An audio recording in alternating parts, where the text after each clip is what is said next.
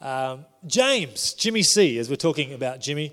Um, who is Jimmy C? Well, Jimmy is James, the book of James, and he was the brother of Jesus, C being Christ. It's, it's never as funny when you have to explain it, but looking at the book of James, this is week seven. We are getting near to the end. Uh, David Hooper is going to be preaching next Sunday, so you don't want to miss that. It's going to be brilliant. He's not here today because they've just welcomed their fourth, fifth grandchild into the world, fourth, which is fantastic. So, uh, Josh and Abby, who you guys may remember, were here for a while, and then they again rebelled against the call of the Lord, and went back to Sydney. Um, they've had their first baby, which is beautiful. So we're super excited for them. So they're down with those guys this weekend.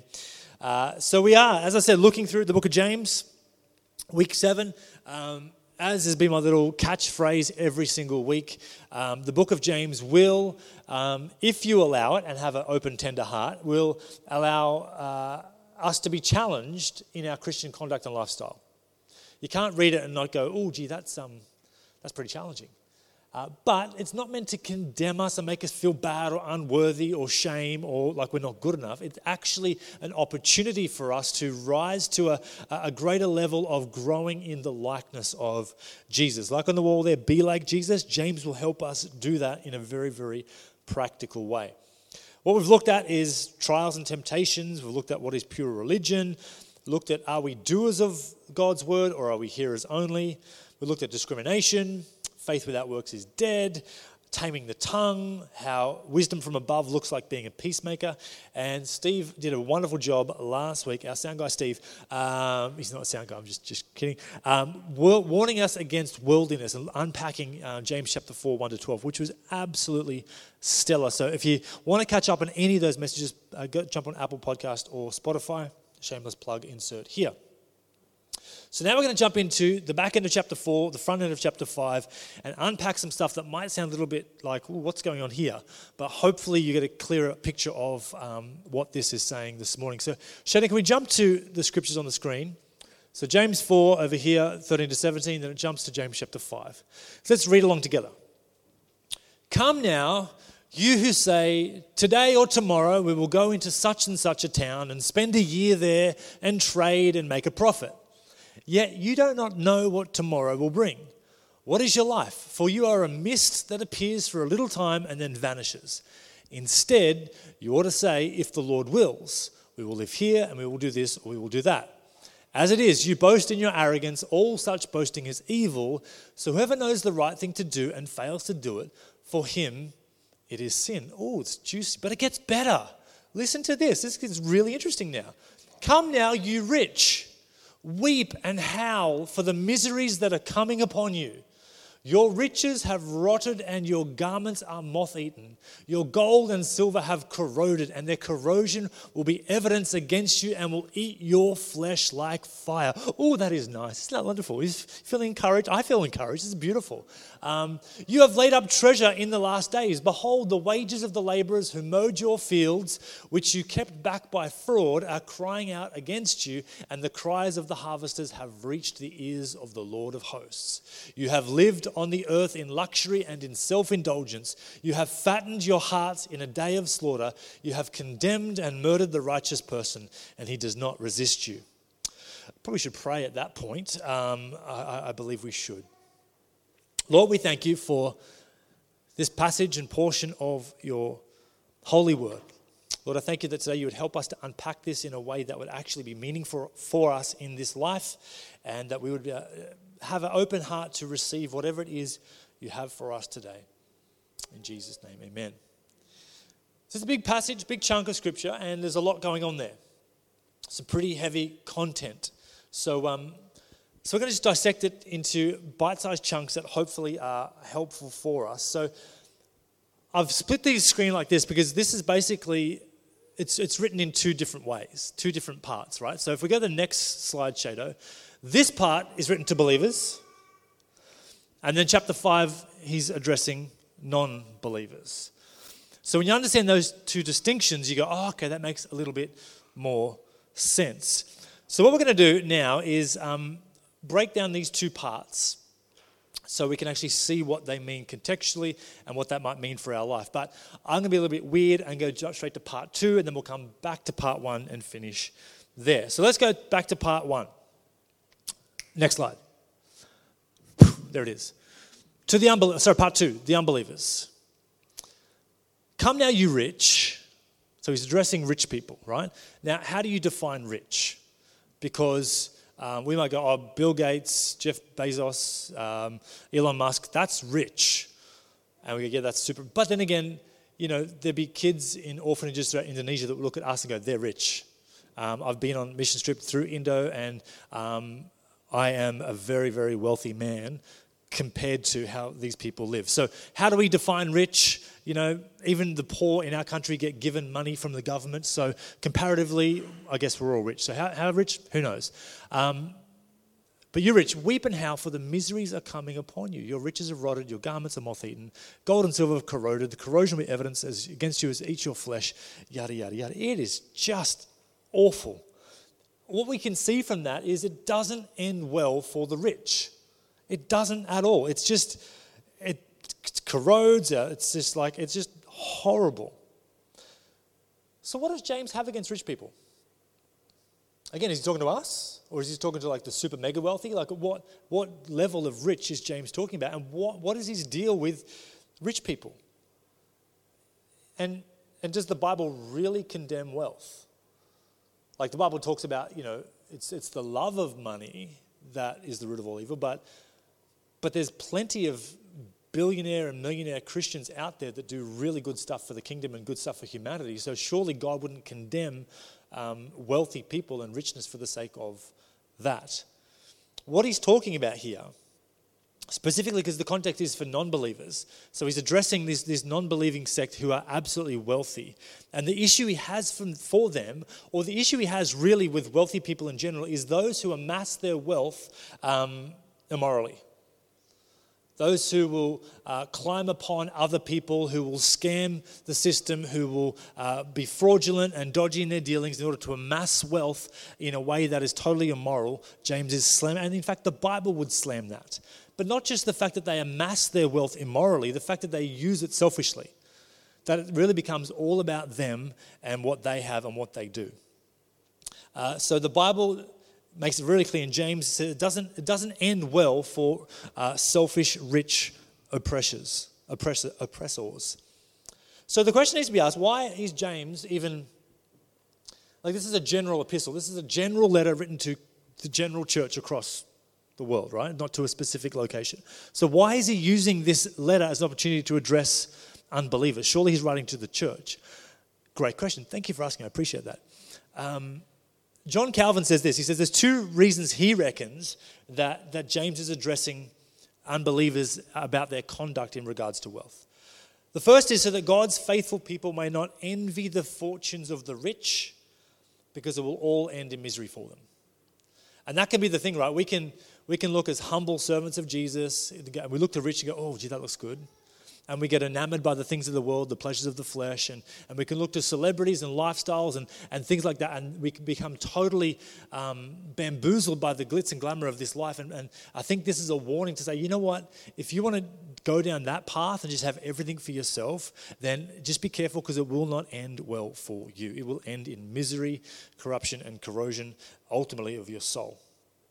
The second thing is, is to encourage the believers that God will avenge them for the wrongs that they have suffered at the hands of rich oppressors. It says that the cries of the harvesters reached the ears of the Lord. And so these, these rich people who would use people and abuse people to make themselves wealthy, their cries have heard the ears, the ears of the Lord. So God will avenge those who have been treated poorly by rich oppressors. So it's an encouragement for us to not be enamored by that, but also not be discouraged because God will ultimately bring vengeance um, and, and righteousness to our life for that. Does that make sense? Fantastic. That's great. Let's go to part one. Boom. Thanks, Shadow. Now, this is to the believers. Come now, you who say, Today or tomorrow, we'll go into such and such a town and we'll spend a year there, we'll trade, we'll make a bunch of profit. Yet you don't know what tomorrow will bring. What is your life? You are a mist that appears for a little time and then vanishes. Instead, you ought to say, if the Lord wills, then we will do this and then we'll do that. As it is, you boast in your arrogance, and all such boasting is evil. So whoever knows the right thing to do and fails to do it, for him, it is a sin. So James here is intent on emphasizing the fact that life is short. And I find that the, the, the longer you live, the more you realize how short life actually really, really is. Uh, our eldest daughter is 15, and to my mind, she was born six months ago. Um, life just goes real quick. And that's why we've got to be conscious of the fact that we need to be present in the moment because, you know, he says that that life appears and vanishes like a mist. It's, it's like a sneeze. It's like, and we can see life and all of a sudden it just goes. And that's what it feels like for me sometimes. So, because of the brevity of life, James is saying that we shouldn't waste it on being so sure of ourselves and confident in the planning of our lives, uh, in planning our own lives in our own strength. He's sort of, in a sense, mocking those who have such a tight grip on their lives and such tight control over their life, as if to say, Well, God's not sovereign, so I'll just take control over my, over, my entire life. James is actually trying to chip away at that. And rather than go, I'm going to plan this, I'm going to do this, I've got all this stuff planned, and God's just this added tack on bit at the end, James is saying, you know what? We need to bring God to the center of our decision making processes. He needs to be right at the core of how we live this life, not on the peripherals, but right primary in the middle of our entire existence and being. Which is sort of what Proverbs says in, in chapter 3, where it says, Trust in the Lord with all your heart, lean not on your own understanding, but in all your ways acknowledge Him, and He will make your paths straight. See, James gives us the suggestion of saying, if the Lord wills, then I will do this or that. But sometimes we can live our life in, in this mentality. Well, I will that I should do this, so therefore God will do this or that to help me do that. And that's sort of not how the kingdom of God works. We have to start with God, if it is your will. Your will be done on earth as it is in heaven. That's the Lord's Prayer. So, so we can sort of get mixed up in how we approach life um, in that regard and having too much control over it in, in our own strength. Um, but what we're going to be careful of is this whole oh, the Lord wills thing, right? We can, we can make that, if we're not careful, meaningless Christian jargon. Oh, if the Lord wills. And use it as an excuse for apathy and laziness. Just being honest. Oh, if the Lord wills. Really? And I've, I've been in situations where I've seen these, which I'll call super Christians because they're, they're way more faithful than me, um, where they'll just, they'll use the Lord's will in just interesting situations. Like, um, hey, did you want to come out for lunch? We're going to have some fish and chips after the service. Well, if the Lord wills, we'll be there. But I'm pretty sure, pretty sure God's okay with that pretty sure he's going to be all right with you coming for fish and chips or, you know. If, and honey, um, um, I need help getting the kids um, sort of for sport program stuff. If the Lord wills, I should be home by four o'clock. Leave the work earlier. Like, you know, we're not talking about trivial, meaningless Christian jargon that we throw out there to make ourselves sound more holy. If I'm coming across judgmental, that's probably because uh, I am. I almost apologize. It's like, no, it's crazy. It can become nonsensical Christian rhetoric, void of all meaning and power. And this certainly isn't what James is talking about here. What James is talking about is sincere acknowledgement and appreciation of God's sovereign control over the affairs of life and his plans and purposes for us. Not whether or not we're going to have for lunch afterwards or we're going to be home by four o'clock. Like, it's, it's, it's right at the very core of who we are and God's massive plan for life. It's about making God central when it comes to major decisions and major directions of our heart and our life. It's listening to Him and taking His greater vantage point for the entirety of our lives. To put really simply, this is what, this is what I think it's talking about. And this is a concept that I've been um, really wrestling with for probably the better part of this whole year. There's this, I don't know, this thing inside of me of are we people building our empire or are we building his kingdom? Christians. That's what I'm talking about. Um, and that, that's been a big wrestle inside of me. Like, what, what, what are we doing? Are we, are we just building our empires? Big business, big career path, family sorted, my, my, my wardrobe looks just so hot and sick, and I've got this great life that I have built, this empire I have built for myself. And guess what? I'm a Christian too, and God comes along for the ride to just witness that firsthand my awesomeness as I build this great empire for myself. Or are we building the kingdom of God? Big difference. We can have our plans and ideas, and we can be like, you know, I just I just thinking of Jesus in the Garden of Gethsemane. He's like, you know, God, you know, that's a cool plan and all, but if there's any other way, can I take that? I'll take the plan B option. Nevertheless, your will be done. And that, that's got to be the posture of our heart. That's, that's what it means about God's will, is about are we, are we consciously about our life and the sum total of our life being about building God's kingdom, or is it about building our own personal empires? And at the end of the day, when we're laying in, in a coffin, I hate to be morbid, at our funeral, what is going to be the general consensus about our life? They did a bunch of cool stuff and they went to church on a Sunday, or man, everything that they did was God glorifying and others centered. Everything they did was to build God's kingdom here on this earth as it is in heaven. That's the kind of prayer, that's the kind of uh, feedback I would love, God willing, uh, at my funeral for people to say about me. You see the joke there, you're welcome, that's fine.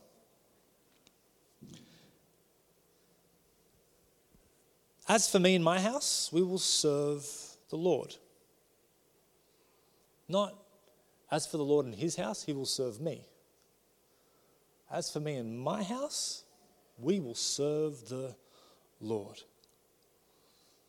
So at the end of this, in chapter 4, verse 17, he says, To know the right thing to do, what's the right thing to do? Seek first the kingdom and his righteousness, and everything else will be taken care of. Right, Matthew 6. Sermon on the Mount, greatest sermon ever preached. Jesus himself revealing God and the kingdom through one massive sermon, incredible. To do the right thing, which is to seek first His kingdom, His righteousness, then all the other stuff will be taken care of. To know that and to not do that, whatever that might be, is a sin for that person. Because it's going to be different for all of us. We have different giftings, abilities, skill sets, life stages, all that different stuff. So we're not talking about specifics, we're talking about our general approach to life. If our general approach to life is in the situations and circumstances God's presented for us, that we don't seek Him first in those things and His righteousness, and we ab- ab- abandon the opportunity to do that, that's sin for us. We can't put that on somebody else because it's different for them, but the principle remains the same. So, what do we do with this? Because James is teaching us to include God, as I said, at the center of our decision making processes and filter our worldview through His will for our lives. He's also said previously in this book that our faith in God without corresponding works is dead. And he's also said, don't be just hearers of the word, be doers of it. So he really paints this, paints us, pushes us into a corner. I was like, okay, what do you do about that? This is James, the brother of Jesus, who witnessed Jesus' whole life and goes, I'll, I'll write that. I'll encourage some churches. This will be helpful. Hey, guys, you really need to make sure that, that God is not an add on to your life, but He is at the very core. That you acknowledge His will and His purpose for your whole life, then it will go really well for you. And don't, don't just be hearers of that, you've got to be doers of that because your faith in Him must correspond in works. And we're not saved by our works. That, that null and voids Ephesians 2, that it's a free gift of salvation. But we are saved to good works. God saves us freely to then give us opportunity to outwork that in the different things He calls us to do. So, what are we going to do with that? I want us to go away this week and think about that. Are we building? Am I building my empire? My life, my family, my career, my workplace, my business, whatever it is I'm doing, is it just about me creating and amassing for myself? Or am I primarily about building God's kingdom? It's huge.